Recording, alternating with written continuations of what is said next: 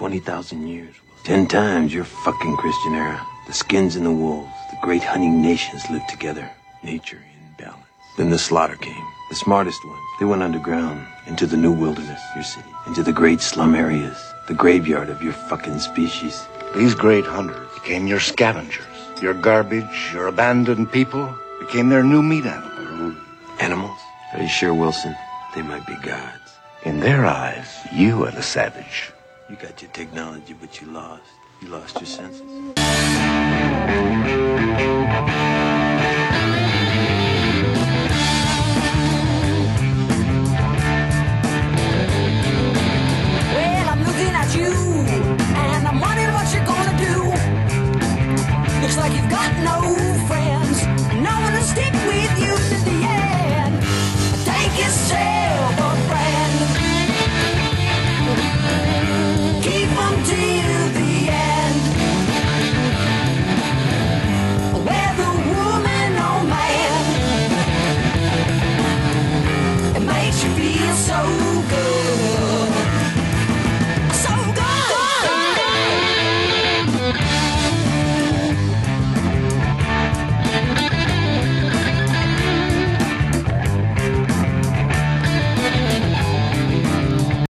Hello and welcome once again to episode 90.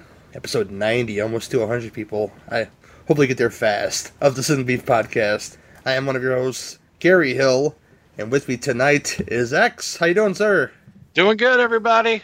Happy to be beefing, even though I probably don't really have a beef this week. That's fine. Ah, yeah. Sometimes it's, good- sometimes it's good to be happy about stuff, you know. Sometimes I have delayed beef, Mm-hmm. which I don't know. I'm getting older. I guess that shit happens. Oh, definitely.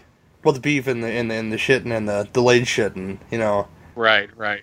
Or I could just get a beef wet. That was an off-air conversation, people. You guys should look up one time. Oh my god. And with us tonight and back again, if you guys are sick of him from the last episode, that's just too fucking bad, man. From the Theme Warriors, Rad Radio, and the Evil Episodes podcasts, Mr. Mike Maryman, how you doing, sir? Going it's going well it's hot as hell and i didn't have a beef until i saw eli roth's death wish remake trailer I didn't watch it. I didn't watch it. I decided against it. I, I was i was only half angry and then the acdc kicked on and i was like what the fuck Was it Big Gun from the Last Action Hero? uh no but that would have made it a, at least a little better if it was that song Well, if they played if they played Sink the Pink, the whole rape aspect would have been one way off. So it's Oh my god. uh, sorry, people. That was a dirty joke that probably shouldn't have went. For so if you're a rape victim, I apologize, but that's all they sing about is pussy and blowing shit up. So don't blame me. Blame ACDC. You know. oh my. What song was it? What song was it? Because I. I watched it, but I didn't listen to it.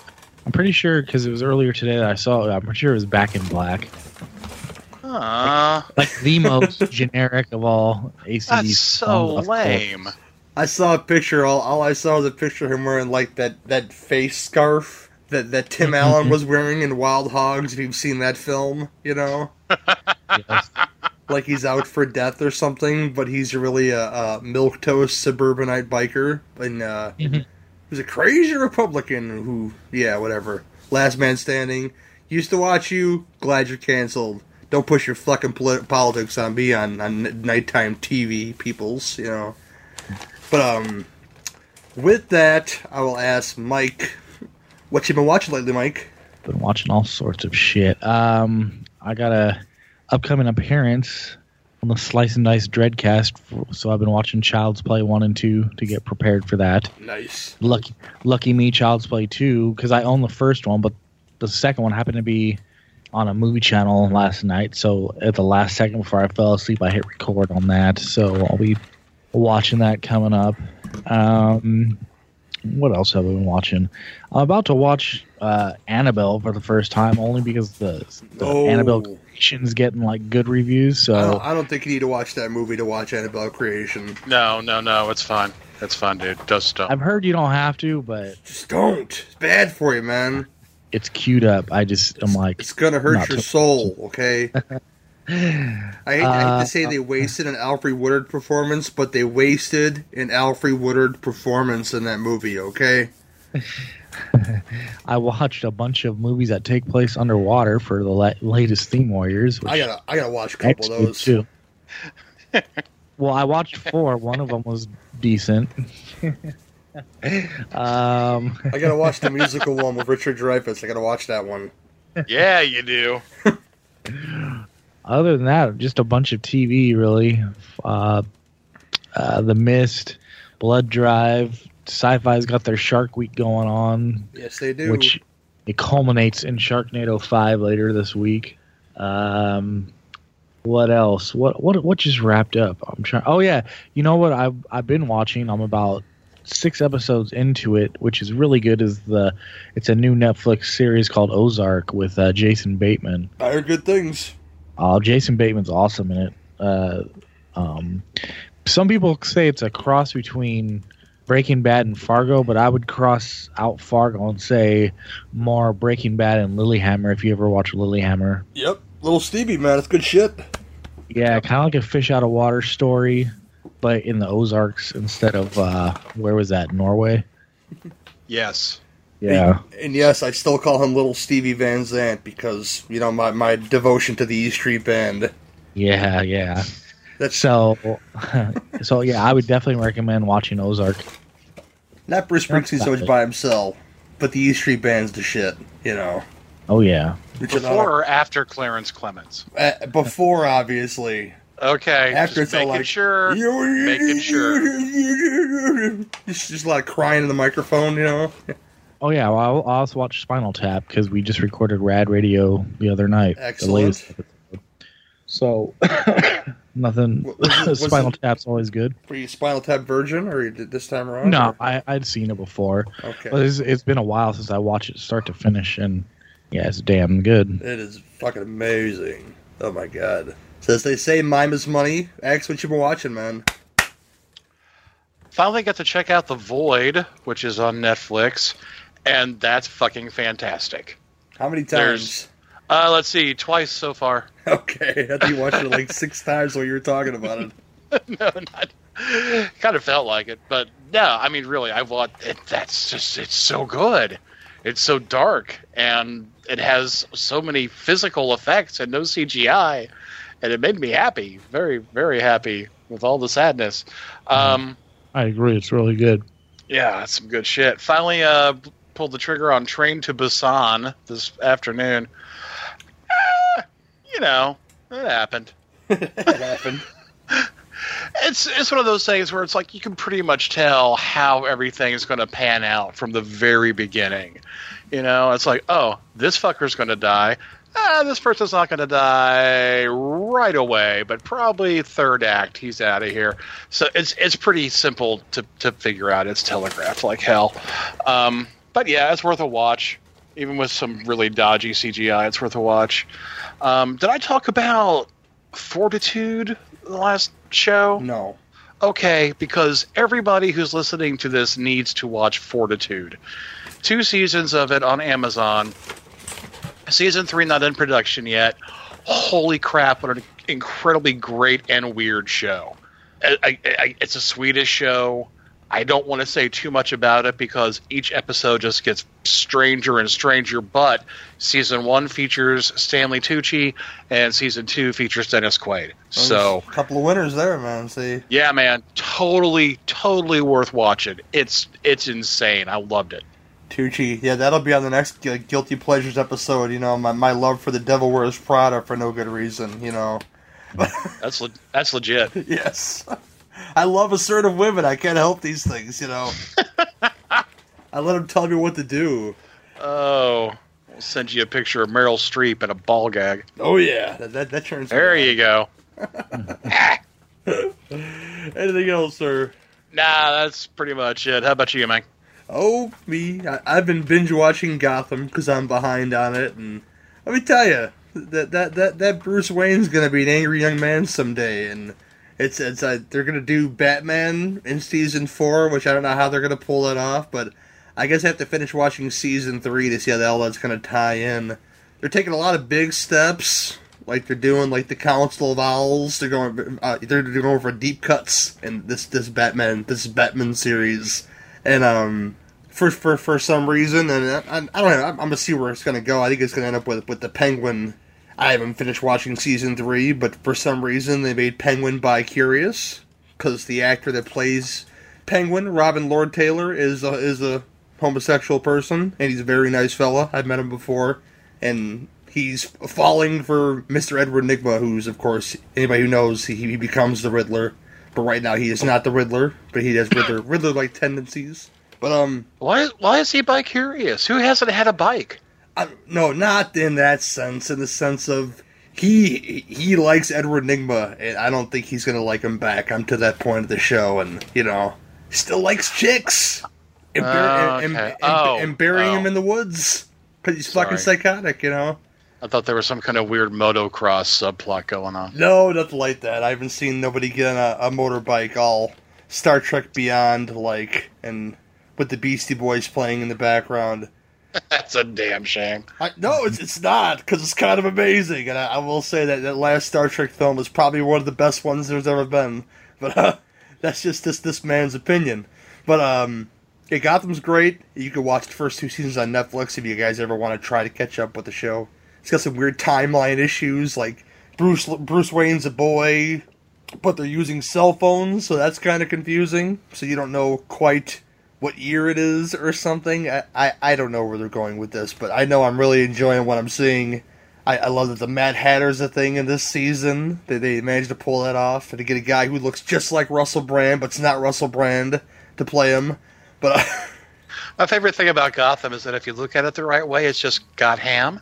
Yeah, exactly. Which is which is not a bad thing either, unless you're a vegan or a Muslim or, or Jewish, and you know. Well, a, a devout Jew, because I know lots of Jewish folks who eat bacon, and God bless those people, because you know the pig rules, in my opinion. but um, what else? I, I've watched uh, I watched Cage. I want to bring this up because Vanessa McHenry recommended. I, I watched Caged, which is a nineteen. It's from 1950. It's a women women in prison movie starring Agnes Moorehead. It's like the evil, evil prison guard nurse Ratched type bitch. It's it's all about a woman who got caught up with her her gangster husband, and her gangster husband got killed, and of course she was an accessory, so she had to go to the big house with the women, and of course she she has trouble life uh, tr- tr- trouble trouble adjusting to life in prison because whatever else seemed like really chummy Orange is the New Black type prisoners, except for like one. If you watch Orange is the New Black, you could tell that they took a lot of cues from this movie because you have the rich lady that comes in who's like tries to run the show, and that happens like in the last season of Orange, not the one we're in now, but the one before that one, and um, you have like the of course the the, the tough one that runs the show, and anyway, it it, it ends kind of hilariously, like well she'll be back because of course she gets out of prison, but she goes right back into her old lifestyle again supposedly, and but the film itself, it's um it takes a lot of big steps for 1950. Pretty pretty ballsy stuff. Pretty pretty with with the subject matter, and uh, I, I'd recommend watching it if you guys can get your hands on it. And uh, yeah. And uh, besides that, I decided in a totally unrelated uh thing. I decided to dive into some action movies, and um, I gotta find the title of this other one. But I watched uh Boyka Undisputed Four on Netflix, and that that Scott Adkins is uh quite a powerhouse as an action star, and he, he really, you know, he's the most complete fighter in the world. You know, he fucking just beat the fuck out of people in this movie, and could just to save this this guy that he killed in the ring's wife for, from her debt to these gangsters, and of course it ends with him fighting their champion at the end. This guy probably is a foot taller than Scott and probably outweighs them, but of course Scott prevails and. Boyka is the winner, and she is free. And uh, yeah, uh, How the hell do you have three sequels to a movie called Undisputed? Well, they're, they're, well, the key is that the, the three Shouldn't- sequels are unrelated to the Wesley Snipes and uh and Ving Rhames film. But they should still be, all be called Disputed. I don't, I don't know. Okay, I'm sorry. I'm reading too much into this. I I, I, th- I think I think maybe you slightly are, but I'm not sure exactly. But you know, If they just ta change the name to Disputed, then you could keep having them. That's right. I think they, they Disputed again. Dispute harder. and then finally, like the final one in the franchise is undisputed. Yes. That's see, and that's my thinking. I get it's late. I'm awake, so I'm just gonna say shit like this throughout the rest of the show. Enjoy it, everyone. Oh, exactly. De- definitely enjoy. Yes, have some. You know, it's, uh, Let's have some. oh my god. And I watched one more film that I'm looking for the title of right now, so it shouldn't take very long. Starring the great Don the Dragon Wilson. He, he's he's older now, obviously, but he's in a movie called Death Fighter, which uh, John which John Cross tells me the movie took like four or five years to get released or something. Something about drug dealers in in in the in the jungle or something and Cynthia Rothrock is in it, but she's supposed to be like the, the henchman for the main bad guy, and she's woefully underused. And it's it's like your classic like PM Entertainment type film where it had a really low budget, but the martial arts is really good throughout. So if you like that kind of thing, uh, the dragon and Miss Cynthia Rothrock have a, a fight, a one on one fight at the end, and they look like they're having a lot of fun with each other as far as like fighting each other, like giving little little bumps to each other and stuff. So if you like you know cheesy action movies that that are not really expensive action movies, I, I'd say go check out Death Fighter. You might, I think I seen it on Amazon for like seven fifty for the DVD. So it would be a. Sounds I'm sorry, go ahead. sounds like it was directed by Andy Sidaris' Ghost. No, it wasn't that extreme. Uh, we we all hope for Sidaris quality, you know, explosions and boobies and RC cars that have bombs on them. You know, we we all hope to reach that level in our lives, you know. But Mr. Sidaris was one of a kind, and he's no longer with us. So Godspeed, Andy Sidaris. You know. indeed, indeed. But um, besides that, I haven't watched a ton else. Oh. But I'm sorry. Oh, I was gonna say El Rey Network. Uh, I think about last week, and they were having an American Ninja marathon. I had that on in the background, forgetting how the greatness of those movies with unlimited henchmen and ninja suits just showing up out of everywhere. Every every scene, they just come running up to uh, the main character, like totally. uh, it- It's like he's doing anything, and then just like five ninjas randomly show up. Got to get that Dudikoff kid, man. And Steve Williams is like always on a roof for some reason. yeah. Oh, wait, waiting, waiting to help his friend. Uh, you, got, you got to love that, man. Waiting to help his buddy. You know. Shit, I'm gonna get on the roof. And then, he get, then he gets him and say, "Thanks, black man servant. You're welcome, there, right. buddy." That's why I'm here. exactly. Thanks, not Stephen Williams. Yes, Stephen Williams should be in most things, but he's not, and that, that makes me sad. But uh, I- I'll end my, my little schmeal there, and uh, we go down to our next segment, which is the inevitable beef, bitches, and mashed potatoes segment. Okay, who gets the burly Uh, beef? I ordered barbecue beef. I think that's mine, but I didn't He order gets the fries. barbecue beef. Mine's the beef deluxe. Okay, who gets the burly beef?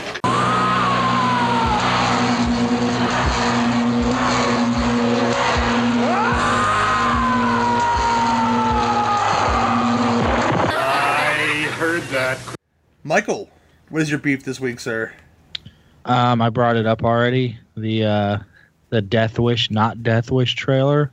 Eli Roth, why are you even calling it Death Wish? Um, there's really no need. You could make a vigilante movie that has nothing to do with using that name, and no one would care. Um, but I, that trailer screams anything but Death Wish. Um, I mean, unless you think Death Wish is so vague that it just covers any guy getting revenge. It looks more like Bruce Willis's Punisher than Death Wish, but uh, yeah, I, I I'm not really that surprised. but uh, other than that, I, I don't. Think, I mean, the, the Mist TV show is kind of uh, becoming annoying at the lack of monsters in the Mist. It's like, is this show supposed to be an adaptation of the Mist, or is this show should it just be called A Foggy Day? I, I think most Stephen King adaptations have lost their minds by now. I mean, there are people losing their minds over this this It movie, and then people are saying that this Dark Tower film isn't very good, but yet they're gonna have a television series. I, Yeah. I, I think that you know maybe they should see how their movie does first, and then They greenlight, then I greenlight a television series. I think they withheld uh, Dark Tower from uh, press screenings too, which is never a good sign. I heard they tested so poorly with with with, with test audiences. I'm not surprised. It uh, Well, let's do a little up to the minute check on the Dark Tower. Pulling up Rotten Tomatoes right now. Not that Rotten Tomatoes is really the thing you should be looking at when choosing which film to see. Oh yeah, that's at an 18% on the tomato meter or tomato meter. tomato mur- murder. I don't even know how to say it. Tomato meter. Yeah. Yeah, whatever. You it say is. tomato meter, I say tomato meter. Mhm. Let's call the whole thing off. And then I hate. I love. I love when they bring this up. Oh, this website's bringing the industry down. No, your shitty movies are bringing the industry down. You know, and releasing them. I, I hate. This is why I hate summer. The fact that the, this gives me a boner like you wouldn't believe. The kids are going back to school again because my matinees will be safe again. Yep. But um, the fact they say that this website's going to bring down the industry is like, no, you you're releasing your movies week after week. You're blockbuster after blockbuster, and not giving the other movies a chance to make money is what bringing is bringing your your film your film down, your film industry down. Exactly. Or there used to be like a one big movie, and then like three weeks later, another one would come out, and like three weeks later, another one would come out. But there'd be minor ones in between. But you know, there is fall and winter as well. Your films will make just as much money then as they would during the summertime. And call, call me crazy, you know. Just uh, I like going to the movies all year round myself. Just, it's, oh my god. Anything else, Mikey? You want to talk about, brother? No, I think that about covers it. Okay. X. I don't really have any beefs, but I do want to mention that where the Dark Tower sits at 18% on Rotten Tomatoes, uh, with 14 reviews, Annabelle Creation sitting pretty at 100%. Hmm? So I guess that does kind of bring up a question. Why is the trend lately that sequels to horror movies are better than the original horror movies? Well, they they see the mistakes they made and Is that- is that what it is? Other filmmakers, because it's not the same filmmaker. I can almost guarantee it. Oh, no, it's not. Yeah, has took that idea and made it better, like like Ouija two. Yes, precisely my thoughts. Mm-hmm. So I don't know. I just I just think that's really interesting, especially since horror usually gets such a terrible rap, you know. But hundred percent for Annabelle creation and no rating for the Nut Job two Nutty by Nature. What is going on? Pe- people people care about that like they care about you know Avatar sequels and such. Oh man, you know they're up to five Alpha and Omega cartoons now. Holy shit, that's a franchise I want to dig into. Yeah, but they did those right. They put those on video after the first one. So they did those right as far as marketing goes. It's like here, kids, here's something your mother, your mommy and daddy could red box for you, or an Amazon Yep. rental, instead of dragging you to whiny fucking children to the movie theater. And you know, let's watch it at home, which is how I prefer to watch my Alpha, Alpha and Omega movies because you know, just wolves hanging out with each other. Jesus. Anything, anything's better than watching Sir Patrick Stewart play the shit emoji in a movie. That's that's this. That's just me, you know. A, member, a member of the Royal Shakespearean Theatre Company. Uh, yeah, no, just no. Then they got a story about some guy jerking off in the theater while watching it. I, I don't know if he was jerking off to the movie or if he was trying to take a diddle on some kids or something. I don't know, but the emoji movie's bad, people. It's bad. Bad for you. It's, it's it's bad for America, you know. So you know, shit happens. Patrick Patrick Stewart, So bunch of animated faces just screaming word number two, word number two. I get that it's a poop joke. I get it. I get it. Okay, you know, we're a little smarter about him back in our days, though. You know, this is a man. Anything else, X? Uh, that's it. I'm sorry. I'm choking on water. That's okay. Not not if you not if you choked on water. It's just you know bubbles. uh, me myself. Um, guess my, my, my beef would be like uh, automotive, I guess, because we, we don't cur- currently down to one car, and that sucks, you know. But uh, wh- wh- what else? Uh, there's there's there's not much stuff to really complain about because it's uh, summer's almost over, and there's a lot of good stuff that's gonna come out of the fall, which makes me really happy.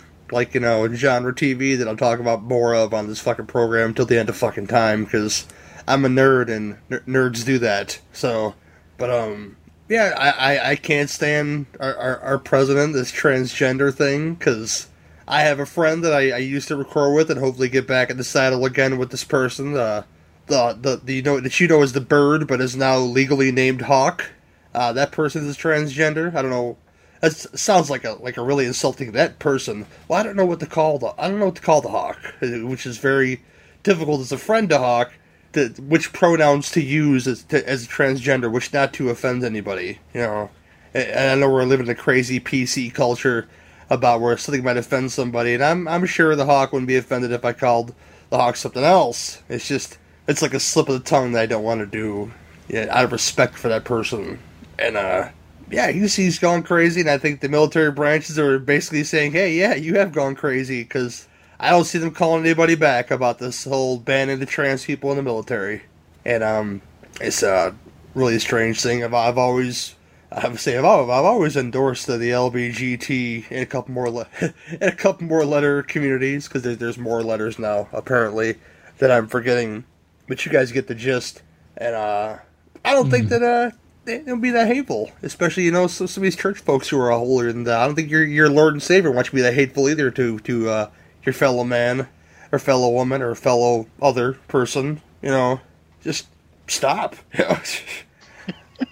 Don't be a dick. It's a simple it's a simple credo, you know. Oh my god. But um I'm gonna leave it there, you know.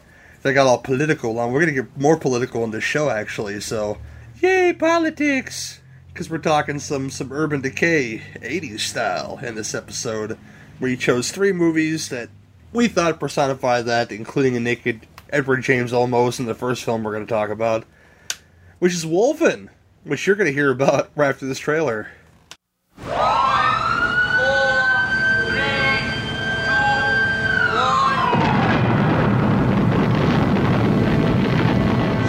Orion Pictures presents Wolfen. For centuries, they have been hiding in the rubble of your cities. The concealed threat, the invisible terror, Chris!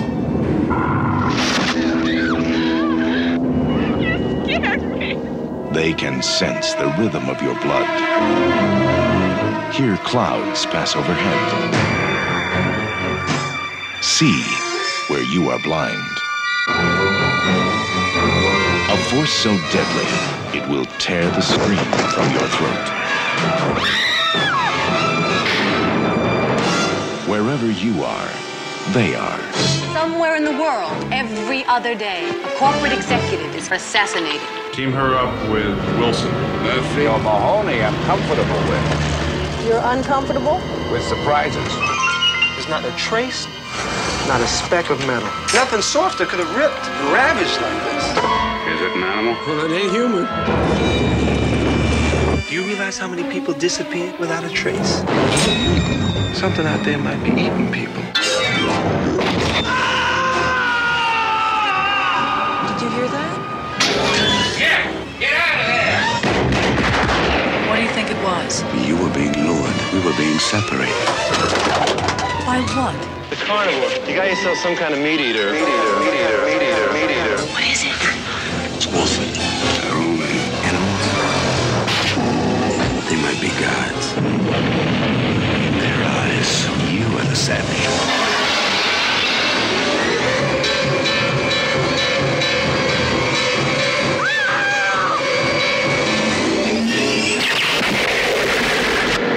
Wolfen. Wolfen from 1981, which is uh, plot synopsis is this. A brutal, I mean, a brutal, a New York cop investigates a series of brutal deaths that resemble animal attacks. There's a lot more to this movie than that, but that's what it says. a lot more to it. It stars uh, Albert Finney, who, who I, who's been in a ton of stuff, but he'll always be Daddy Warbucks to me. I, I can't help these things, these feelings that I have. As Dewey Wilson, our our, our, our cop, uh, Edward James Olmos as Eddie Holt, our Indian, cops and Indians. Gregory Hines as as Whitting, Whit- Whittington. I'm sorry, I can't read tonight. See, Tom Noonan as Ferguson, Dick O'Neill as Warren, And there's some other folks in here too. You know, Just not going to mention Diane Venora at all. Diane. I don't know who this person is. Diane Venora is Rebecca Neff in this movie, but um, just leave the shit alone, man. yeah, this film is basically about you know rich folks encroaching on Indian land and Indians, well, Am- American Indians. How did I get that wrong? I'm sorry, people, but uh, see, I I, I enunciated on the how there, you know, but I'm I'm here, so yeah. I just want, Good I night, just, I just want to poke point out my fucking racism there. You know, that's okay. You guys got casinos. You guys are okay. But uh, yeah, they, they, they encroach on their land, tearing down their their their their, their buildings, and uh, them releasing, literally releasing their spirit animals onto these rich people and cutting off hands and heads and getting all disgusting. But I'm gonna start with Mike and ask him, "What'd you think of Wolfen, sir?" Um, this movie was too long, but I I thought the cast was great though. Uh, there's a lot of good stuff going on in this movie. Um, it was it was really cool to see Tom Noonan in in the role of what I guess animal expert or predator wolf expert. Never works Uh, out for him though. Yeah, uh, it was nice to see Edward James Olmos as not uh, a member of the Mexican mafia in his movie role or math teacher. Um, let's see. You will speak about Commander Adama with respect. uh, Gregory Hines, cool to see him. Haven't seen him around in a while. uh, yeah, I mean, I don't know. This movie just kind of meanders along. I don't know. It, the pace just feels slow. Like there, not a whole lot going on. I, I guess the wolves are like the original predators with their night vision goggles, or that that cool uh, infrared scene we can see anytime the wolfen are running around. Um, I guess that's part of the spiritual power um, of the wolf and the shapeshifters. Uh, I I don't know. It just it, it kind of unfolds really slowly. It kind of reminds me of a movie we just watched on Timor's uh, Neptune Factor, where it's like oh It's no! going. it's going, it's going, it's going, and we kind of get like the reveal to the mystery at the end, and then it's like, okay, we kind of told you what we are and why we're doing it, and it's over, and it's just like, oh, okay, well, it took two hours for that to happen. Um, but I didn't dislike the movie. It just, I would say, shave like a half hour maybe off of it, um, and that would help tighten it up a little bit. But um, I thought the concept was pretty cool, interesting, little different take on that subgenre. Um, but yeah, I I mean, I guess that's my, uh, it for my initial thoughts. Fair enough. X. Uh, this is some interesting shit because the only other movie that this director, uh, Michael Wadleigh, had made was the Woodstock documentary. And then he waited a good 13 years to make another film, and why he chose kind of a urban spiritual horror film is kind of beyond me. Um, it's beyond the public too, because Wolfen was not a hit. Uh, it's weird. It's got all the Native American characters, and you've got wolf gods who see things in a kind of polarized infrared predator vision and there's a weird obsession in this movie with like decapitated heads that still blink and try to move their mouths. And they make a really big fucking deal out of that too. Hey did you know that when you cut somebody's head off the brain can still think for two minutes and it blinks and it registers everything it sees? So you can look at your own headless corpse and realize you're dead? Wow thanks. Is this about wolves? Or what are we what are we doing here? Um this is really kind of marketed as a werewolf movie when it came out. I know this because I remember it. Um, and really, it's just a meta super wolf movie. There's no werewolfing here at all. So it's just lots of big dogs. Very uneven film, like Mike said, very strangely paced. Is- But, you know, it's like, is it a horror movie? Is it Albert Finney is just this world weary cop movie? Is it a tear down the corporations and fuck the man movie? I don't know because there's a lot of shit crammed in here. But when it all comes to the end, you know, it just kind of feels like I don't know. an American Manitou in Manhattan, but it's better than that because Michael Wadleigh is a really good director. He's just not good with a scripted narrative. He can't tell a story, a fictional story for shit. He had all kinds of storylines going through Woodstock, you know, because he was just dealing with the crowd and kind of a cinema verite uh, fashion. But it's like, here, this is a story based on a book, and we'd like you to stick to this. And he was like, I don't know. I don't know if I can pull this off. And he didn't. So it's problematic, but it's still worth a watch, I think, at least once. Um, yeah, me myself, I I, I enjoy what I saw. It, it, it's not, it's not like Mike said. It's, it's a little long, a little long in the tooth, if you will. But uh, if they did shave a little time off, and I I couldn't tell you where those minutes would be, because like like X says, there's so much going on in this movie that y- you wouldn't know where to cut to say to make it what, what's bad and what's worse. I, I, I don't- know for sure. Maybe the love making between Albert Finney and our female character. I, I don't know for sure, but it, it's, it's um.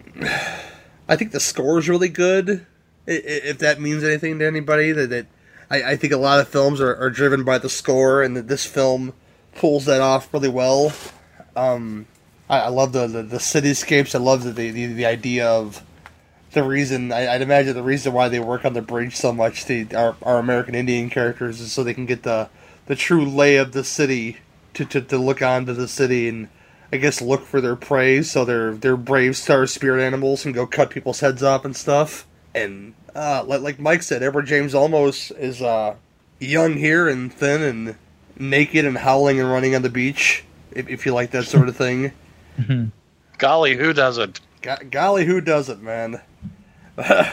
um, the, the wolf stuff was okay, although I think it was revealed way too late that these things are corporeal things that are out there killing people. It's just like, hey, hey, I'm, I'm gonna go drive away now and try to get away, but hey, there's a wolf in my back back, back seat. How did he get back there? I think there's some kind of Indian treachery afoot, you know. But the true theme of this film is that the white man is evil, and he, he shouldn't tear down ghetto tenements and l- leave these people w- with no place to go, and or you might get attacked by crazy wolfen type spirit animals and get your heads cut off, and your your black manservant getting his hand cut off, and yeah. and Albert Finney is really weird with hair, you know, and I think And we- accents. and accents, yes. And uh, I, Gregory Hines is is a great character. He's a great character in most films, though, and I I, I, I, I would wish that he would do the thing that I love in movies, where the the mortuary guy he's eating a sandwich, that he puts the sandwich on the dead body, and then continue, continues to eat it. But that I didn't get that payoff in this movie, which you know not many films do it, but you can always hope that that, that, trope that I love so much happens in a movie. Um, like you like uh, like said, Noonan, a young Noonan is, is just as good as an old Noonan, but he's wonderfully weird in this movie, and uh, he he dies on a scooter, the poor bastard, and that that's sad for any man to die on a on a scooter, and Yeah, if anyone was going to be spared, I thought it'd be like the wolf guy. Yeah. Who's who's driving very economically and very environmentally consciously by driving on a scooter. And, you know, yay, save our planet, invest in some wolfen to take out your enemies. But I don't have a ton to say about this film, and I'm gonna I'm gonna see real fast if there's any interesting points on the IMDb here. And uh, it says that um, Dustin Hoffman uh, really wanted to play the role that Albert, Finney played, but um, he was rejected for the part. Which I think this this is the time to be a Dustin Hoffman. So I don't know. I think that was kind of messed up there, in my opinion. I don't know what kind of different film it would have been, but um, Kramer versus Wolfen. Kramer versus Wolfen, yes. Don't take away my Wolfen, baby. You can't have him. Ah, that this is weird. One of the few films that released theatrically with the Mega Sound sound system format. If you don't know what this is, Mega Sound was a theater movie theater sound system created by Warner's in the early '80s. It was used to enhance the premiere engagements of a handful of Warner features. Theaters equipped for, for Mega Sound had additional speakers mounted to the left, right, and rear walls of the auditorium. Selected soundtrack events with low with lots of low frequency content, thuds, crashes, explosions were directed at these speakers at very high volume, creating a visceral effect intended to thrill the audience. That'd be kind of dope, actually. You know, I don't know why it didn't take off because probably for for limited things and probably had to build your whole score around that. And um, yeah, um, yeah, there were budgetary concerns, so clearly you only got to see the wolves like one time in the whole movie. But besides that, it was just wolf vision constantly. Uh, I don't see. A whole, there's, there's a lot to talk about, and I'm not going to get into all this stuff. But I'm going to go back to Mike and ask him: Does he? Do you want to say anything else about the film, sir? I'll let you know as soon as it's finished. It's still going. Uh, stop, dude. Stop. I, think it's an interesting enough concept that, and different from probably anything you've seen before, that I, I would say give it a watch. Uh, you know, I I don't think it's all bad. It's just I just think it's a little for for what there is story wise in it. I just think it runs a little too long, but I still think the concepts in it are interesting. Um, the cast, if anything, watch it for the cast and all the different people that pop up that you're going to recognize um, from other movies. So, um, what was the original question now? Now I forgot because I got off on that. Just whether I should people should watch it or what. Well, yeah, if you recommend it, I, I'd say yeah, yeah. Yeah, I would. Yeah, okay. So yeah, I would recommend watching it just to, uh, you know, say you've seen it before because I had never seen it before watching it for the show. So Fair enough. Uh, X. I think there are a lot of concepts in this film that are just kind of shoved in there. So I kind of understand why the running time is what it is. So I guess what I'm trying to say is I'm okay with the length, but I am uncomfortable with the girth. Open up and say hello to Wolfen. The Red That was, a Rocket. way, that was a long way to go for that joke, and I'm not going to apologize. Nope. so, so this film is the Red Rocket of Death, then. It absolutely is. Gotcha. It absolutely is. It is the it is the Johnny Wad of wolf movies. Because that's the eternal question: Does a Chewbacca have a regular dick, or does it come out of the case like a dog? You know, it's just it's, it's these are questions that need to be answered. But uh, It's got one of those spiral dicks like a duck. uh, me myself, like I said, uh, great actors doing their best in this film from from from a very uh, I'm sorry, very weak script in my opinion. I haven't read the book. I, I couldn't tell you if the book is better, but I, I think the film is, is held together by its actors, and and the the hokiness of it is it, it, it it's very it's very loose with with its, with the with its lore and its logic and its physics and and everything. So I, I would hope that in the book they explain more of how the Wolfen are are is able to, are able to do all all the things that they do, and not just saying, "Oh, the white man is tearing down our land, so we've put these things out there, these ancient creatures called Wolfen." Which you get five minutes of exposition with that in a bar, and you either like that or you don't like that. I I I, I thought it was okay because that's the only exposition you get that says these things are what they are except for Gregory Hines saying, "Oh, these are some animal marks right here," and just tell you everything, and not eating a sandwich in the in the morgue, and that, that's fine too. But uh, that's about it. I'd say if you haven't seen Wolfen, give it a try. It's, it's like Mike said, it's it's it's almost two hours long though, so you just know what you're in for. And and I'll uh, I'm gonna kick at the mic now and tell us what his, he'll have him tell us what his rating is, one to ten. Um, I'm going to give this one. Hmm, that's a good. That's a good thing. That's all right, That's a good question. What would I rate this? Um, I'll go ahead and give it a six, which sounds kind of low, but only because I think it's a little bit of a chore to get through. Um, that's really knocking it down, but uh, don't don't let that rating scare you off. I still think you should watch it, and I still think that uh, you can get on board with what they're trying to accomplish with the movie, and the cast is going to make it worth your time. So that's it. Cool. X. I'm not too far behind Mike. I'm going to give this a six and a half. Um, ending's a little bit disappointing. It's a little bit slow, but you do get if you know if if you like dogs, this is a great movie. in the last twenty minutes. Yeah. so yeah, six and a half. It takes a while to get there. I agree, and for that reason, I'm I'm right there with the six with Mike. Like Mike said, don't let that stray you from the movie, because stray dog. but uh, Hey, hey, see, but um, it's it's enjoyable. Like I said, the cast keeps it together, and I I think that uh, on that reason alone, you guys can can sit through this this slog of a movie that has some good stuff in it. It just takes it just takes a little bit to get there, and yeah, check it out, Wolfen, 1981. If you haven't checked that out yet.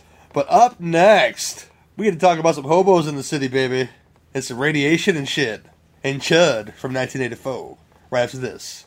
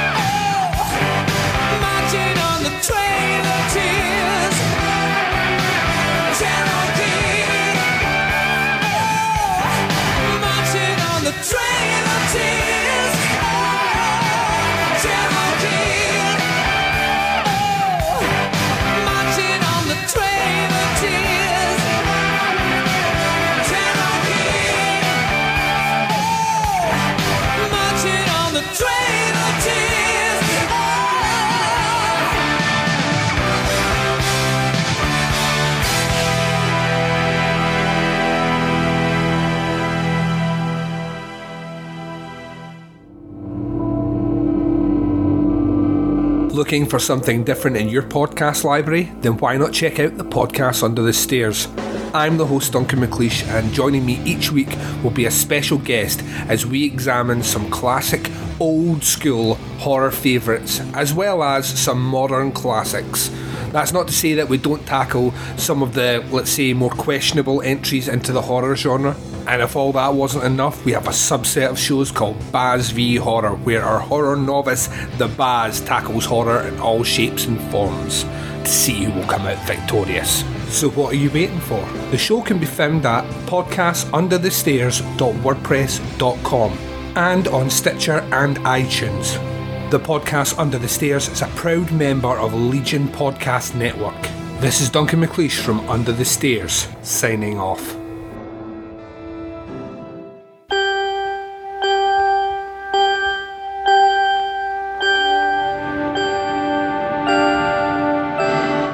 The city of New York are living catacombs, an endless maze of subterranean tunnels, unfit for anything human,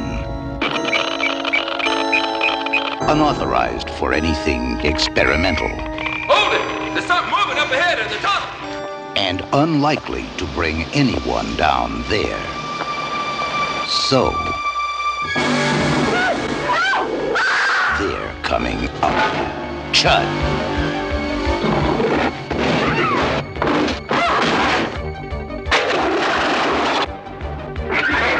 Chud, check your basement and your bathroom. Keep off the street and try to hide. But remember, the dark is their place. The night is their time. And tomorrow, the only things living in the city of New York will be Chud. Chud. Cannibalistic, humanoid, underground dwellers. Chud.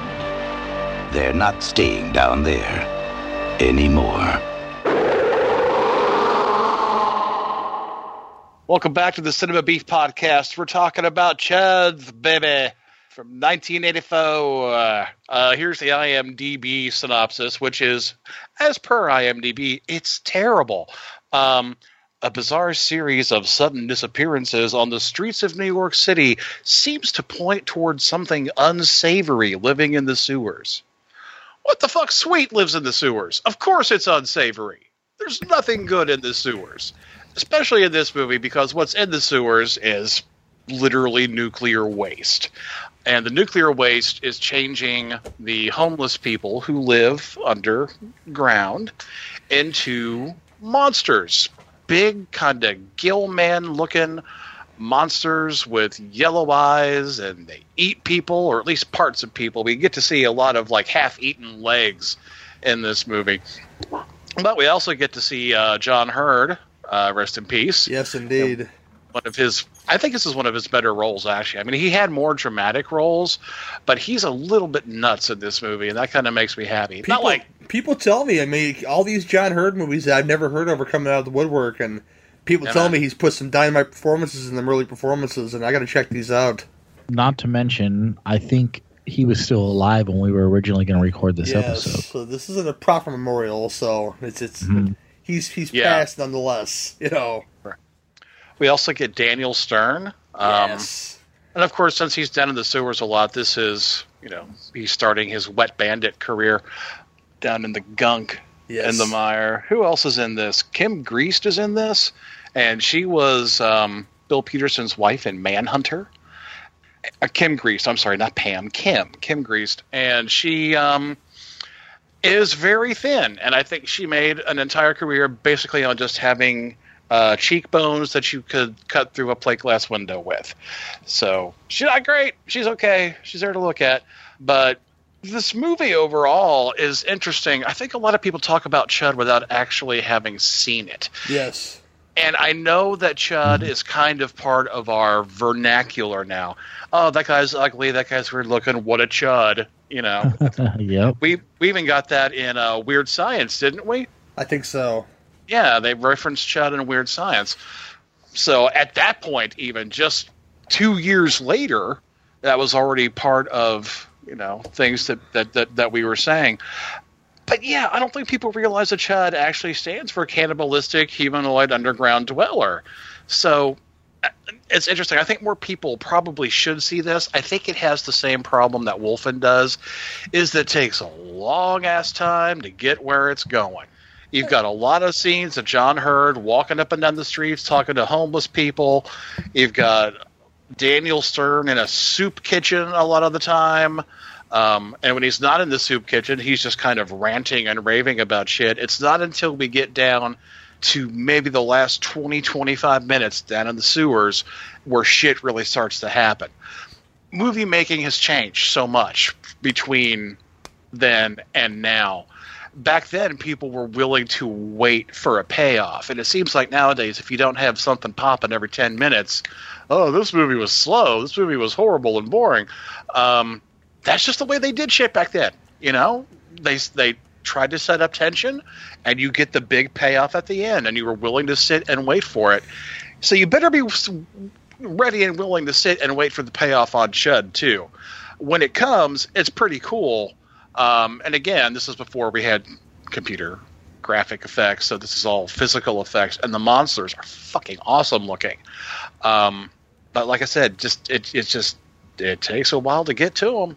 So get you a beer. We're five and buckle in, buddy, buckaroo. All right, Mike, talk to me about Chud. I'm a fan, and I I totally agree that I think Chud has kind of hit that magical uh, pop culture status where people reference Chud itself uh, without much knowledge of the movie, or they have memories of the movie being something that it really isn't because I hadn't seen it in a while. I think they have memories of the trailer. Probably, That's really what I think. I'm sorry to interrupt, but I just want to throw that in. Go ahead. or they watched the opening scene and they're like, "Oh, it's going to be a bunch of that," um, because there's really a lot less "quote unquote" chud action than um, people probably assume, just because of uh, it's really a movie more, you know, unfolding the mystery over the course of the running time, and then in the third act, you kind of get uh, the chuds coming out to play, and then you find out the alternate acronym of chud, and then you figure out who the real bad guys are. It's not the chuds after all. Um, so Well, not that you're like pitying the chuds when everything's Right, exactly. said and done, but they they yeah. kind of stepped over their red line too by coming out of the sewers to kill people. Um, even if Yeah. they're sympathetic in, in theory, they yeah you can't be doing that. It's kind Um, of a faux pas. It's a party yeah. foul. Um, I totally forgot that John Goodman had that small part as the cop in the diner as kind of the sleazeball cop. I've been asking for it my whole life. Huh. Um, so that was kind of cool to see. Um, but overall, I, I love the score on this movie. Um, just like the total synth synth score. Um, it was it matches perfectly for a movie like this.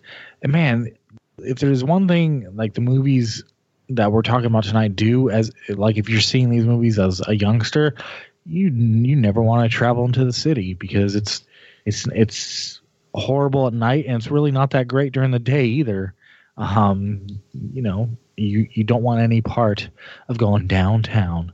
Uh, so downtown's a horrible, evil place with wolfins and chuds and uh, criminals and robocops, which we'll talk about in a little while. Um, yeah, so um, I I've always liked Chud.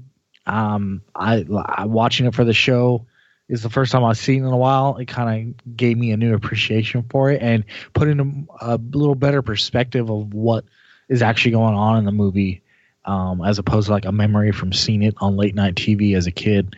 Still like it, just acknowledging that it's a little bit different from my memory and what probably a lot of people think it is, but I still think it's really good. So, Chud. Chud. Chud. Gary. Ah, me Chud. mys- chud. Yes, chud. No, me myself. I think the folks that don't like Chud, th- th- this this particular film, are the people that saw Chud 2 first and thought it was really stupid. I don't think, I, although although Chud 2 is a really dumb movie that has nothing to do with this movie whatsoever, it's just in, in name alone. It, uh, I, I I enjoy that, that kind of stupidity.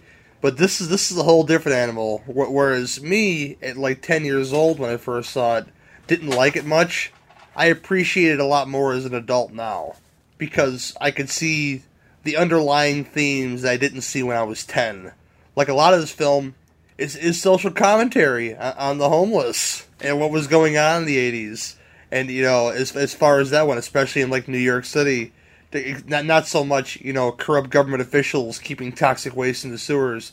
Although that that could have been very much a thing. I I don't know. This might be not written down on paper somewhere, but the the fact that they're they're they're discarded human beings and and of course you know living underground and I, I I love that aspect of it that Daniel Stern is like this kooky guy who happens to be friends with like the chief of police who in the opening frame of the film you find out later on that that was his wife and his dog that got abducted by the chuds and this is why he's so hot on the case every time he said "Bosch, Bosch," I love him. Every time he said "Bosch," and for for some reason Daniel Stern just said very intense, very dirty all the time, and he just wanted to know what happened. What? And not not not his regular hobos. Those underground hobos are going missing, man, and he need he needs some help. And and the the John Heard is a, a, a photographer who takes nude fragrance ads by day and has a side job as an investigative uh, journalist, checking out the hobos and such. And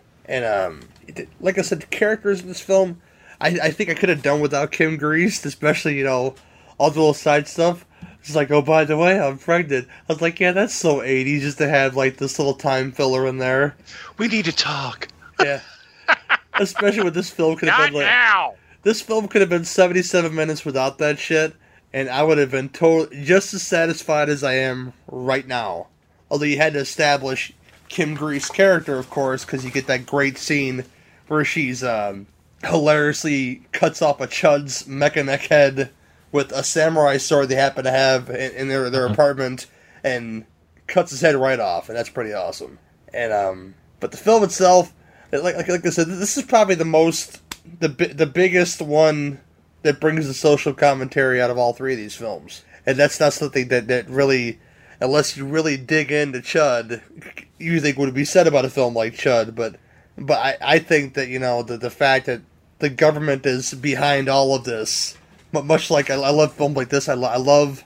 I hate to say that the superior Blob movie, which is the remake that you got a couple years later, where you take that that that that government hack that somebody well in the Blob's case, the Blob was man made, but this was this was made by man too. And you guys brought the point earlier. Should, should you pity the Chuds? Yes, you should pity the Chuds because the Chuds didn't ask to be that way.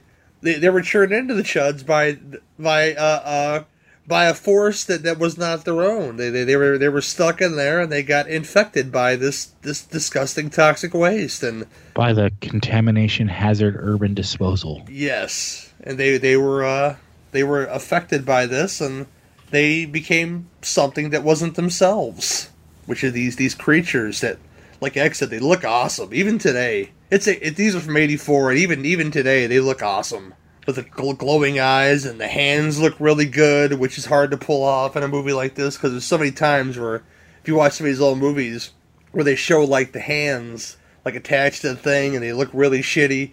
These creatures look pretty fucking great, and, and the, the the budget was only like a million and a quarter or something. So they they they, they got a lot of mu- much like Wolfen, they got a lot of stuff by out of the great cityscapes in this movie. I couldn't tell you. I'm not from New York where they filmed this shit, but yeah, and they they, they uh they got a lot of good stuff out of that. You got a lot of great stuff out of their lead actors, John Heard, Daniel Stern. I forget the actor's name that played Bosch, but he was pretty intense. Christopher Curry is the guy that played Bosch in the movie from Grand Rapids, Michigan. Apparently, but he's been a lot of stuff, you know. And if you look at the look at his IMDb, but um, you get a lot of great stuff. I love the part where uh, where uh, the the Rev, the great the great Daniel Stern is is showing showing the government stooges what he found down in the sewer, and they're like, "Oh, we're unimpressed with you, King of the Hobos. Uh, by the way, where'd you find that shit?" they just show their cards really easily, you know. And I, I love the fact that they have like government stooge that follows him. I'm gonna make this phone call. Like, no, you're not, motherfucker. I I have a I have a polo shirt and I don't give a fuck. You know. Oh, Ch- Chud's good all around. But like I said, a lot of folks who saw Chud 2 first probably wouldn't like Ch- the, the first Chud all that much. But I think they should. It deserves a second look. If you saw it early in your life, you'd appreciate. You, you, you could put it on a plate. You, you, you'll you'll appreciate it more. Okay. You know, the- You'll enjoy it more. You'll enjoy it more, yes. so, if, if Chud's anything, it's the generic beef stew that, that inhabited Repo Man. Because if you put it on a plate, you'll enjoy it more, okay? So, re- rewatch it, okay? I hear there's a, kick ass Arrow Blu ray that I don't own that is shameful because there's a whole second version of this film that I have never seen on that, that, that Arrow Blu ray. And I, uh, I gotta check that out. So, yeah, that's it for me. All right. Um, any final thoughts on Chud before we move on to the ratings? I have one thing to say, and this is she's uncredited, but she is in this movie. Um, one of my favorite porn actresses from the 80s, Kelly Nichols, plays, I think, like a screaming spectator, something like that. Doesn't get any credit, but she's in there. You can see her.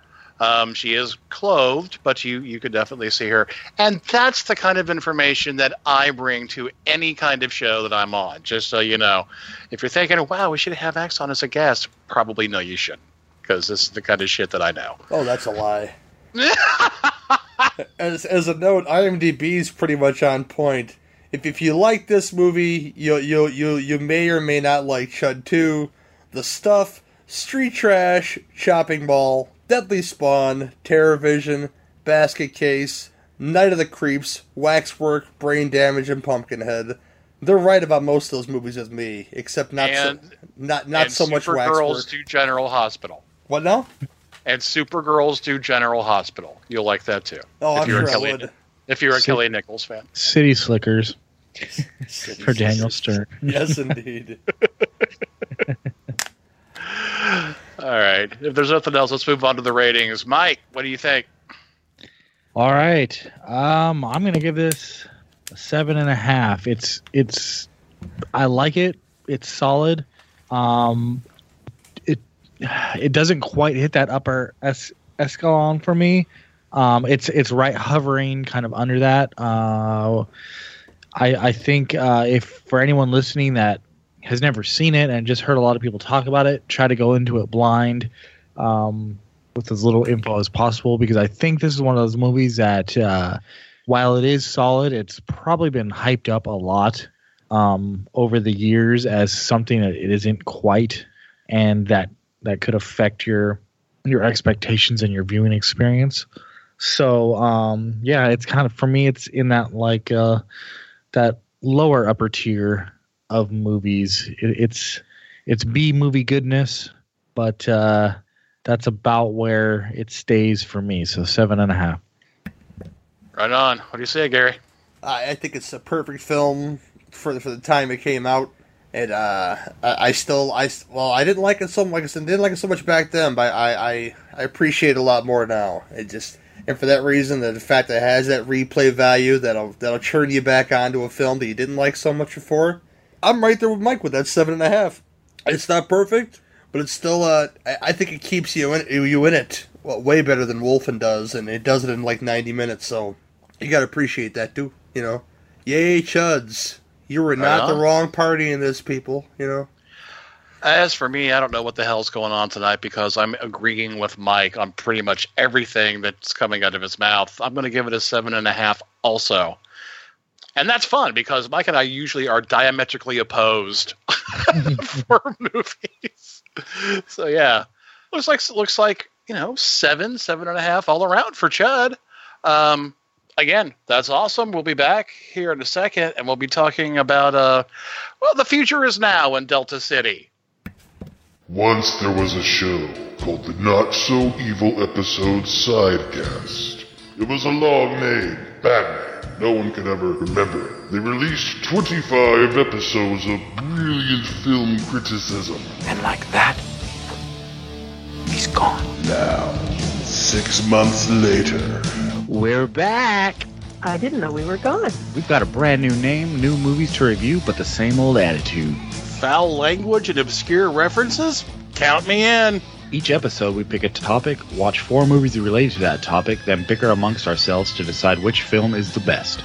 We're the Theme Warriors! Join Iris, Jeffrey X. Martin, Doug Tilley, and myself for Theme Warriors. Four people, four movies, one dynamite show. Catch us on iTunes, Stitcher, and the Horrorphilia Network of podcasts, as well as the Legion Podcast Network. That's the Theme Warriors. Don't want to sleep no more. Who are you people?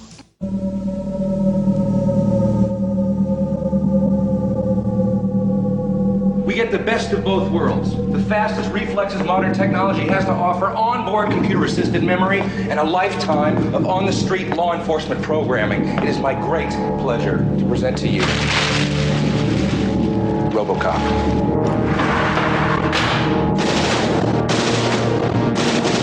This guy's really good. He's not a guy, he's a machine. Old Detroit has a cancer. Cancer is crime. Let the woman go. You are under arrest. You better back up, pal! Your move, creep. What are your prime directives? You have the right to remain silent. You have the right to an attorney. What is this shit? Anything you say may be used against you. He's a cyborg, you idiot! He recorded every word you said. You're dead. We killed you. His memory's admissible as evidence. You're gonna have to kill it. Get out of the car, for God's sake!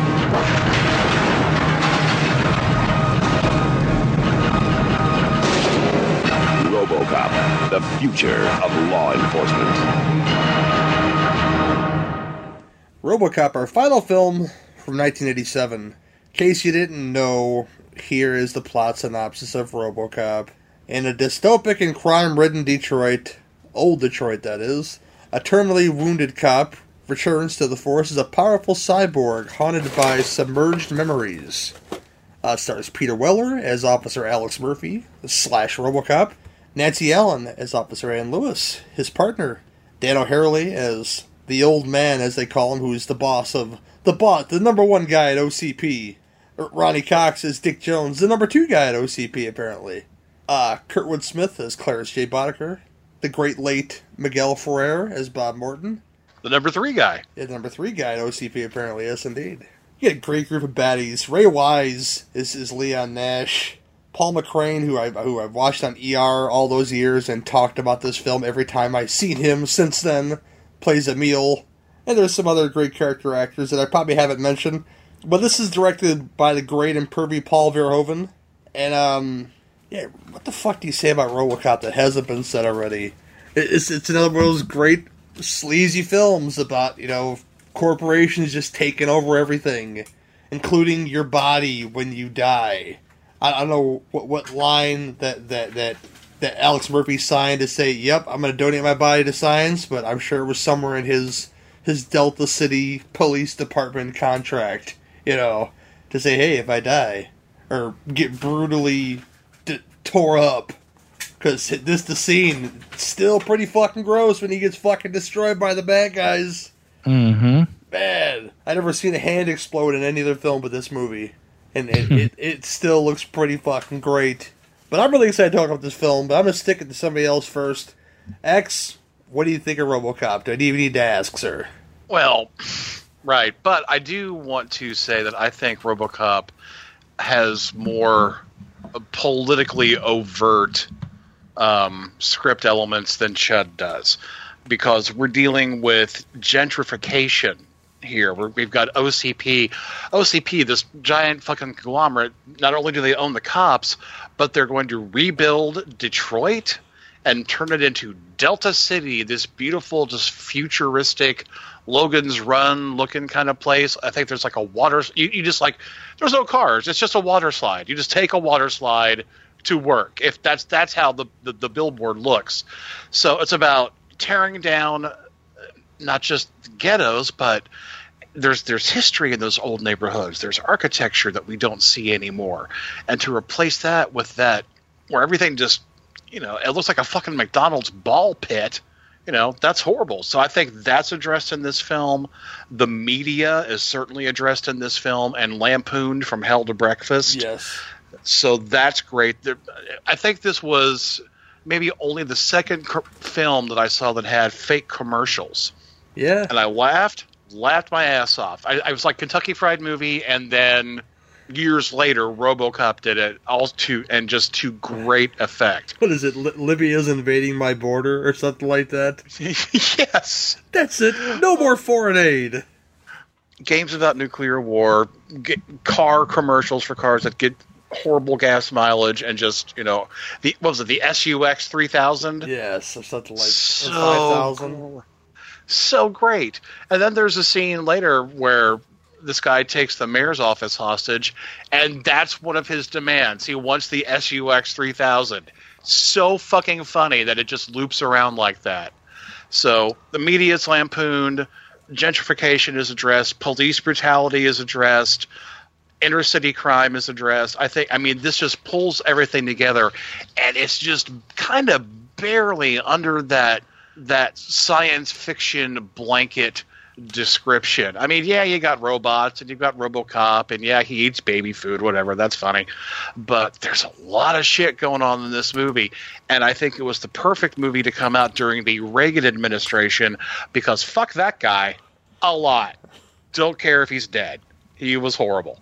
Um, so, with that in mind, particularly with our current uh, political situation, maybe this is the most excellent of all times to revisit RoboCop. I kind of love it. We, we have an It hot- also it it it, al- it also um, traumatized my wife when she first saw it. we having hard times, Danny. I tell you what, man. Delta City needs a police force that they can depend on, baby.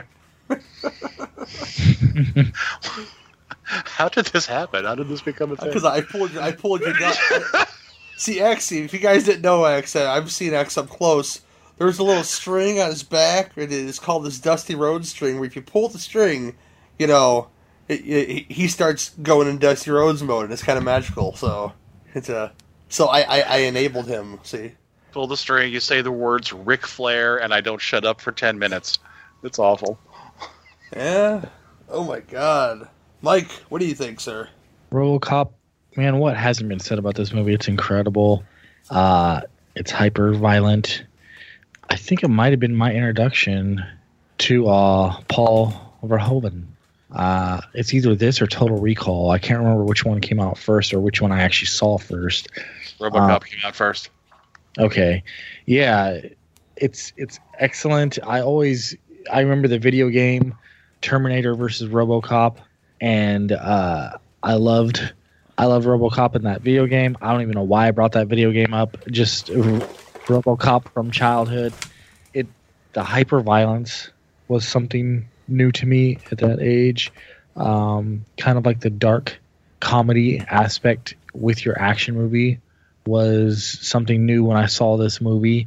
Um, the commentary, which I was too young at the time to really understand that part, but you you kind of felt like something more was being said. I was just too young to really pick up on it. Uh, Peter Weller, Nancy Allen, excellent. Um, the the uh, the cast of the bad guys, the, the henchmen. Uh, this is a legendary lineup of henchmen.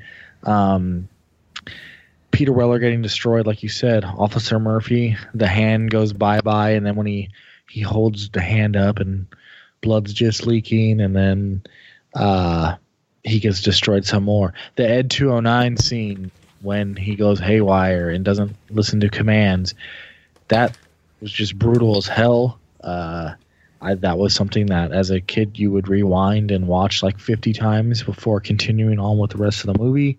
Oh man, um, this felt like yeah. It, to me, this is one of those benchmarks of childhood. Seeing seeing this at a much too young age and I probably should have been watching it, but um, it it definitely sent me on the path towards seeking out more movies like this. Uh, I actually think RoboCop two is not that bad. Um, the third one I'm gonna ignore from existence. And there was a TV show, wasn't there? Yeah, Prime Directives was the TV show. Yeah. Canadian content. Mm-hmm. Canadian content alert. You should have like an alarm for that. an alarm that goes off. Um, You had a cartoon series too. oh yeah. And then there was the My RoboCop remake, if you remember that. I don't remember that. No. Oh man. Oh, that's amazing. But, Where they- but we did we did just get Cop and a Half to with starring Lou Diamond Phillips. So that that's uh Lord. that's out now. So you're welcome.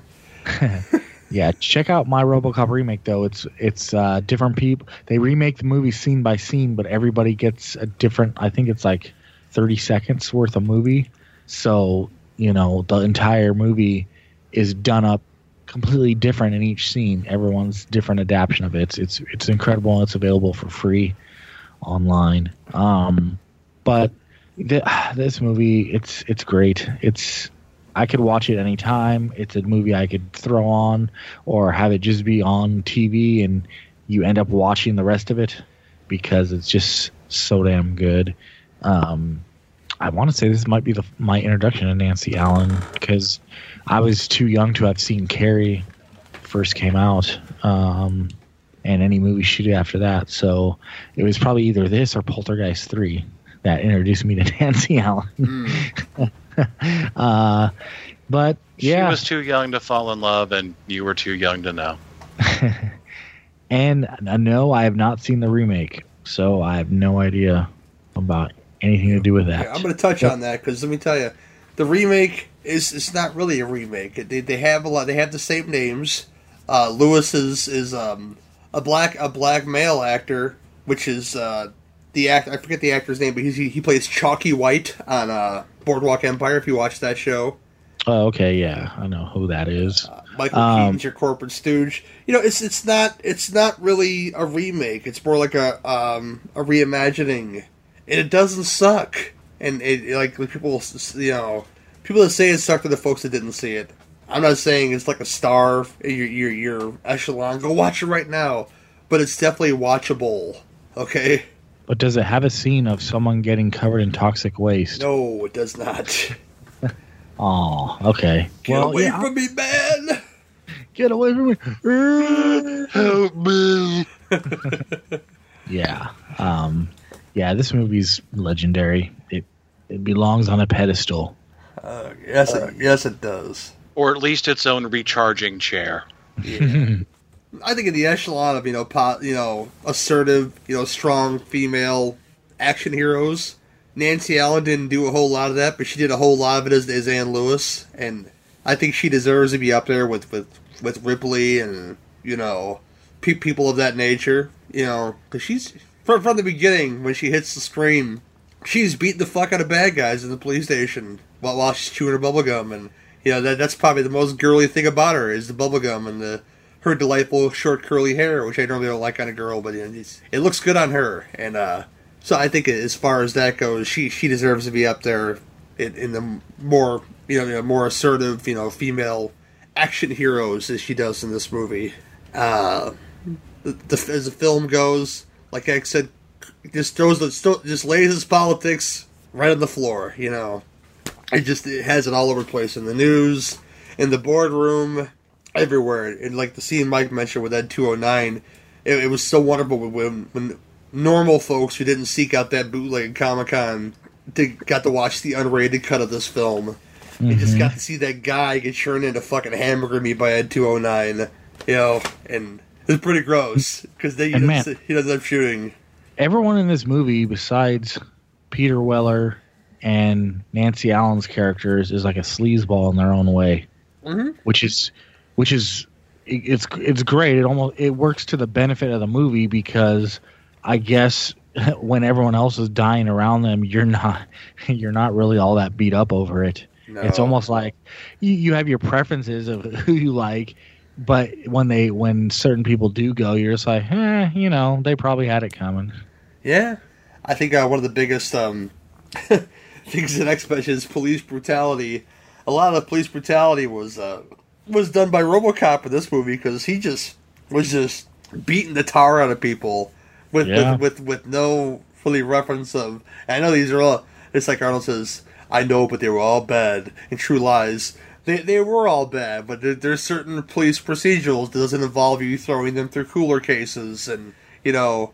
Uh, in- intentionally uh, endangering the lives of uh, uh, where a woman in a blonde, uh, really bad blonde wig to, to get your perp. He shot him in the dick, and it was hilarious. But still, he could, he could, she could have moved or something. You know, targeting system could have been off. Whatever. This this, this is RoboCop we're talking about. It, it's a 1987, arguably one of the best years for film in the past 40 years, in my opinion. And if you, if you look it up, y- y- you'll see that I'm not crazy. I think that 87 was a great year for film. I work for Dick Jones. Oh, so great. I, I, lo- I love that RoboCop has, was built by corporate stooges, and he, you find that out how, how true it is when they say, "Hey, you can't you can't harm an executive," you know, the, of that hidden objective four, which just cripples the poor bastard, so they can send their urban pacification robot after him, because that's all Ed two hundred nine was built for, was to Yep. blast people out of their homes in the ghetto. That's all he was built for, and his only enemy his only enemy apparently is stairs because he doesn't like them and he can't walk down them. Yeah, and he makes video game doom noises. Yes, and it's hilarious. Uh, or a velociraptor. either Yes, yes, Velociraptor noises. Yes, before we, most of us knew what Velociraptors were. He he kicks his legs to and fro like a child, and that's funny. Uh, I, I love the, the, the, the origin of of Mister Murphy. where He's this rich guy going very arrogantly to the ghetto to say, you know, I'm I'm this hotshot cop, yada yada yada. It's like, yeah, but you haven't seen nothing yet because, like, on the second day or first day on the job, you get near death to where you're turned into a fucking RoboCop by corporate stooges. And uh, bad bad guys were superb in this film. You couldn't have picked four better guys to play these roles. Even the Asian guy who doesn't say much, but you know, they they they all mesh together so well. Especially uh, our my friend uh, Red Foreman, Kurtwood Smith, Clarence J. Boddicker, who who is just amazing as as your lead your lead Betty. Every every time I I, I even the, first time you see him, where you're trying to drive away with the with the the, the loot. And uh, the whole idea where their friend's wounded, like let's get rid of some of this dead weight so we can go faster. Can you fly, Bobby? I love the line. Can you fly, Bobby? and, you know, he just throws him through the window, or the part where he just, where the part where they're going to the blow factory and he he's talking to the guy. He's like, ah, "What's the line? Something about we'll stick so much, you'll stick so much money up your ass. You'll be you'll be blowing." Up, up your stupid wop ass. I'm sorry. You'll be blowing s- snow for a year or some shit like that. Something like that. And then, of course, he he, he really loo- loosens the mood. I'm to tap my desk here just because. It's like, come on. The Tigers are playing tonight. And I never miss a game. I love that line. I love any line that he says, pretty much, because it's so fluid. And he's such an asshole. You can't you can't wait for him to die in a way, but you, you want to make him live forever because he's just that kind of that kind of great bad guy in a film. And um, I I don't like the way that they changed the, the, the your traditional Crown Vics into Ford Tauruses in this movie because that's really stupid. You know, it's like of course your Ford Taurus is gonna bottom out. It's a shitty ass vehicle, an impractical vehicle for a cop car. But um, th- th- there you go. And uh, who who else is really great? D- Dan o- Dan O'Herlihy, who doesn't do much, but anybody who's seen Halloween three kn- knows he's pretty amazing. You know, and, and he plays corporate stooge in that movie, but he wants to kill children. Mm-hmm. Where in this movie they just want to move folks out of their homes so they can build condominiums and such. And Well, Dick, you're fired. yes, thank you. So this movie is essentially Rent without the AIDS. Although there are probably some AIDS in there somewhere. You know. it does much singing, but I, I need maybe I need that in my life. If somebody mixed Rent with RoboCop and made a musical out of it, and oh my god, that's like the best idea in the world. Somebody get on that. I'm a terrible writer, you know, but somebody can do that. And this is a film, a fictional character, to where they er- only only like the second time this happened with the Rocky statue in Philadelphia, which they took down and put back up again, where they commissioned and, and actively pursued building a RoboCop statue in Detroit, and it happened. You know, I don't know where the statue is. I couldn't tell you if it's in old Detroit or in, in new Detroit or whatever's going on. But this this this is the the the, the fan love for this film that you know. It, it put. I'm not saying it put Detroit on the map, but it definitely kept Detroit alive all these years. The the people's love for, for RoboCop, in my opinion. But yeah, Rent RoboCop musical needs to happen. Just you know, just think about that, okay? hmm Five hundred twenty-five thousand six hundred bullets. Yes. Lay, lay, lay it down, X. Lay it down. uh, I'm gonna put it to, to Mike and ask if there's anything else he wants to say about RoboCop. Oh man, I I would assume that most of your listeners have seen it, so there's not really much else to say uh, to this listener base. Um, but uh, yeah, I just I love it. It's it's a way up there for me. So yeah, I mean, shit, they've all probably seen it. Watch it again. That's all I can say. Uh, cool. X. Yeah, there's there's no bad time to watch RoboCop, and there's nothing bad that you can say about it. It's it's fucking RoboCop. Beautiful. Yeah, it's it's brutal. It's 80s. It's hyper violent. It's got robo dudes in it, and bad guys, and unnecessary amounts of buckets of blood in some people's opinion, not in this guy's opinion. But for all those reasons, RoboCop is is top of the pops in the 80s, and I think that it's one of the better films as as an action fan and like like I, like Mike said, I probably would watch it at a way inappropriate time than I want than I was supposed to, because yeah. but um, but then I guess we'll go straight to our ratings now. Mike, what do you give it one to ten, sir? uh, an eleven. It's a rock and roll creation. yeah, man, this this movie's about as perfect as you can get. Uh, if if you if you know the concept and seen the trailer and haven't seen the movie, this movie delivers everything those things promise and more. So, I mean, I don't know. I can't think of any flaws in this movie. I mean, the only thing I was thinking, like the last time I watched it, was uh, maybe like the, when he glitches out and has memories of the family, that kind of goes nowhere. I mean, they just kind of threw it in there just to say, hey, look, he still has old memories, but it's not like they take that on too much after that initial scene where he drives by his old neighborhood. But other than that, I think I it mean, was necessary because it, it was just to say that their system was flawed and those memories were still there. Because yeah, the the, the, I mean- hu- the human aspect of them was still there a bit. Yeah, it, it's it's there. It's not there for no reason. It's just kind of like I don't. They don't really go anywhere, but does it really need to? I don't know. It, it, that's like a really really minor nitpick. I was really just searching for something to say. Oh, if they cut that out of the movie, I don't think it would make a difference. But you know, th- other than that, I find no flaws in this movie at all. So uh, I'll give it a ten. Now, the second one, where you get RoboCop, uh, you know, stalking said Mrs. Murphy, that that was a little creepy, but you know, this not so Yeah. much. You know. Yeah, that's where they picked that up. That's where you get the Robo lawsuit. Yes. Robo Robo in the house, kind of like Hider in the house with Gary Busey and Mimi Rogers, you know. But oh my god, wow! I, I got a RoboCop in my house, y'all. He keeps looking through our windows, you know. Creepy, and it was good. X. What do you think, sir? One to ten. I think it's amazing that no one has mentioned the score by Basil Poledouris yet, because I think it's his best one. I think it's better than his score for Conan the It's not Barbarian. better than Conan. Get over It's it. better than Conan. Damn it! It's definitely better than Free Willy. So Well, that's not saying much. You know, come on. I love it's a yeah, yeah. This is an eleven, of course. These ratings go to eleven, Yes, and this one's an eleven. Oh my god. Uh, yeah, I, I'm, I'm gonna give it an 11 as well, and uh, it's it's it's pretty great. You know, RoboCop is it, it's it's perfect film. There, there's not a part where where it sla- where it's, it slows down at all. You know, it leads you right into that that, that perfect uh, that perfect 80s ending where you know it, it has it has the stinger. You know, what what do they call you? Call me Murphy. Like he re- realizes who who he is, and he, he credits.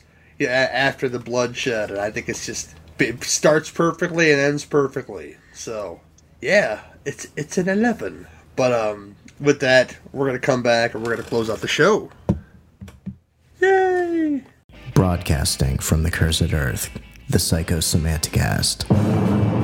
Let us face, without panic, the reality of our time. The fact that atom bombs may someday be dropped on our cities. And let us prepare for survival by understanding the weapon that threatens us. To have a, uh, an ignorant, uh, thin-skinned megalomaniac uh, who sends off you know, Twitters at 3 a.m. if somebody angered him. The neo-Nazis turning up in Washington, D.C. to have a rally saying Heil Trump.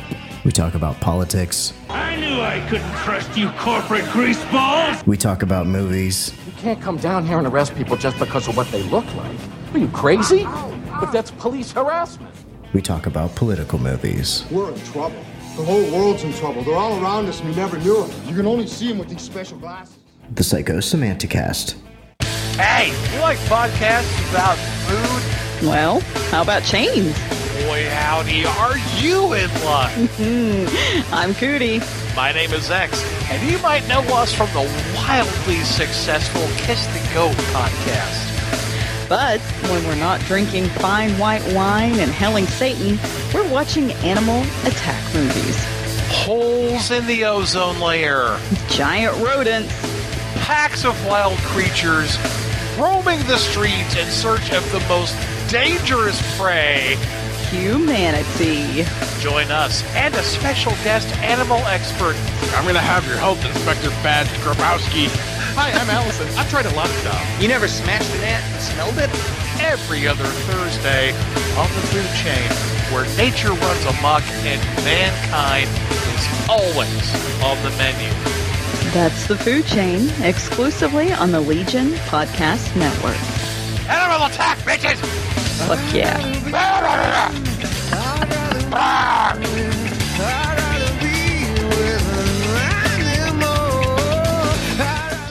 Hello, folks, and welcome to the end of another great of Beef podcast. And I'm gonna put it to Mike, and he could tell the folks where they could find his stuff.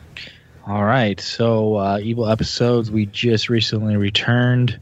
Um, it was kind of like a hybrid episode since there was so much stuff over like the month or two the show was gone. We kind of just did a quick catch up and did some Masters of Horror, which we are quickly approaching the end of. We have four more episodes until we're done with that series. So, yeah, check that out. Uh, Warriors. uh, yeah, it's it's it definitely makes a bag. You're, you're you're not going to Fear itself, are you? I I believe we are. Uh, I don't. I I know I watched Fear itself, but I don't really have much memories of the actual episodes themselves. I I remember the intro pretty well, but I don't remember the episodes themselves very well. So maybe as I'm watching them, it'll jog my memory. Um, hopefully for the better, but who knows?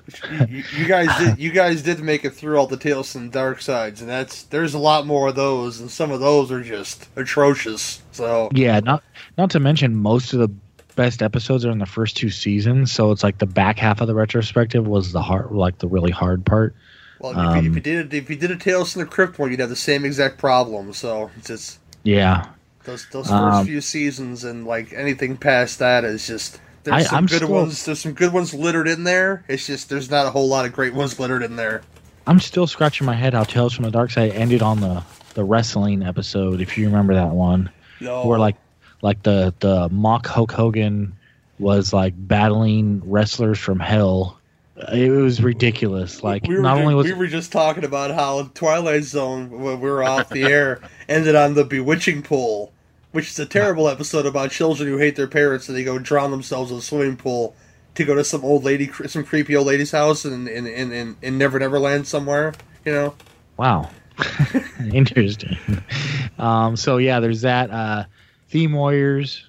Uh, the I do that one with X as well as Doug Tilley and Iris. Uh, the latest episode is movies that take place underwater. So that's been out about a week, week and a half, and we'll be recording again this month in a couple weeks. Uh, what else? Um, I do Rad Radio, the 80s podcast. We're about five episodes into that. We just recorded another episode. So check that out. Uh, Cut to the Chase with Dan Chase and various people, whoever we get to show up uh, episode to episode. It's kind of like a just get on Skype and BS. Like we'll, we'll have a few topics going in, but other than that, we kind of just improvise as we go. And uh, I'll be appearing on my latest guest appearances coming up this Tuesday on the Slice and Dice Dreadcast, nice. where we're talking Child's Play 1 and 2. So look for that. Um, I'm assuming this episode will be out by the time that one's out, so check it out. Be a lot of talk about Jenny Agutter's sweaters in that movie. You know, she don't show any boobies, you know. yeah. A covered Jenny Agutter is not a very good Jenny Agutter, okay? man, oh man. X. Deep breath. you can find me on Kiss the Goat. Um, the podcast that I host with my wife Cootie. It's all about devil movies from the 1950s up until now. And by all means, check out our new show, The Food Chain, which is all about animal attack movies, nature running amok, amok, amok, and yes. things like that. That's very um, good. It's there's been some fun stuff on there. Um, probably by the time this one comes out, our next episode is going to be for the movie Slugs with Mark Ball as our special guest animal expert. So that's a lot of fun. Uh, um, like Mike said, you can find me on the Theme Warriors. You can find me right here on Cinema Beef. You can find me uh, just anywhere, pretty much, because I'll show up on your podcast whether you want me to or not. Um, I'll be on Hail Ming soon, the Hail Ming Power Hour. Um, I did a f- commentary with Fancy and Friends. I've done some other stuff, um, which you know, I'm young. I need the money, so I do a lot of weird things. You can find me on Facebook. You can find me on Twitter. You can buy my books on Amazon. You can just go ahead and send me cash. That's probably easier. Um, DM me for my address if you'd like to do that. Fair I enough. don't think I missed anything. Did I miss anything? I don't think I missed anything. Oh my god. You can find myself, Suzanne, Willis, Nudie, sometimes X, and some other folk on Two Drink Venom commentaries. And this show, which you can both find on legionpodcast.com, where other great podcasts are not sold, just given to you for free by our awesome admin, Bo Ransdell. And, uh, um, yeah, also, Sloppy, Se- I'm, feel- I'm like downplaying this so much. Sloppy Seconds, the movie sequel podcast, is back. Probably right around the time this show comes out. The new episode will be out. With brand new co host, Tim Gross, where we cover the Gate 2 Trespassers. And I, I read off the screen, and I sound really wooden and I might not do that anymore because I sounded so wooden. So I apologize ahead of time, but um, it was fun writing it. You know, it's really hard for me to read off the screen. But anyway, that, that's that's behind the scenes shit you guys don't give a fuck about. But guess what? Next episode, guess who's back? Jamie's Back back. again? Back again, yes. Jamie's back. Nice. Tell a friend. She'll be back at the next episode, guys. And I'm very excited about having her back. And I think we have something set up now. But once I bring it to her attention that this is what we want to do, a regular recording schedule to work around her crazy, I'm working third shift schedule. And that makes me excited because we can get more content out to you guys. But we'll also be joined by Vanessa, Vanessa McHenry of the VD Clinic podcast, where we're going to talk about some back to school stuff. With election and teaching Mrs. Tingle, that's right, some obsessions are coming out, people. I love me some assertive women, and that's uh, my favorite ones in that Tingle movie, man. She makes her parts tingle, if you know what I'm saying. But um, that'll be next episode for Sympathy Podcast. Uh, Gary's just going to start his own femdom podcast here in a few months. Yep, exactly. Just be like all Helen Mirren. all Helen Mirren all the time. She got naked in a lot of things that I haven't seen, so I gotta, I gotta check these out. You know, Yeah, I got a couple of them for you too. It's like we we watched uh, long ago on an episode of The Bird and the Beer, we watched the prime of Miss Jean Brodie, and all I could talk about was Dame Maggie Smith's sweater puppies throughout the whole thing, because they were ample back in the day. And uh, That's legit. that's legit, man. Um, Twitter at GW, Twitter at son Cinema Beef Cast. If you want to follow me on there. Uh, what else is going on? I, oh, I I don't know when this is coming out, but I recorded an episode with Darren of the Psychosemantic podcast where we shit on charter schools and talked about over over the edge with with the young Matt Dillon and other kids in that movie just doing drugs, getting shot by police. But uh, that's that's a great movie. You never seen it before, and uh, yeah, that, that's that's about it. If uh, I'll be at um, Flashback Weekend this this upcoming Saturday, which is uh, I think is the premier horror uh, convention for Chicagoland. I, I like going to Days of the Dead, and they've announced some pretty cool guests for November for that show. But I'll be uh, collecting some stuff hopefully for the the the Fleas and Flicks auction uh, winter edition, which is coming soon. We raised about seven hundred bucks last time for for the dogs and the cats and such. So hopefully you guys could all join us again. Uh, this is a big Nightmare on Elm Street shows. so if you guys have any requests of me to get anybody, you know, just uh, I'll post to the Facebook group as well. But yeah, a lot of guests there, and hopefully they'll they'll be uh, generous with with their giving, so you guys can bid on those great items. Um, yeah, that's about it right now. But um, I will leave that with you guys, and I will say, as always, here at Cinema Beef Podcast, if you've got beef, I've got the grinder. Well, we've got the grinder. I'm tired, guys. I'm sorry. You know, There is a grinder. there is a grinder, and it is it, it is filled with people nightly, Hoagies and grinders. old people. Edward G. Robinson. Please don't start crying, You were X. gonna say- Please, X, don't stop crying. All right, we'll see you all next time.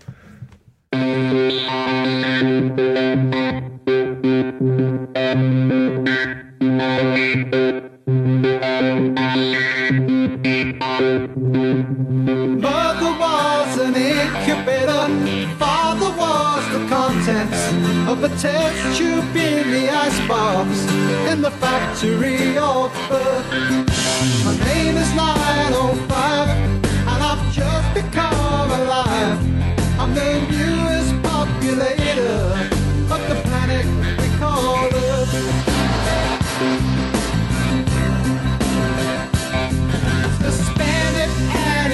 animation. My childhood passed me by. If I speak without emotion, then you know the reason why. An inch of the universe spread into my mind. As my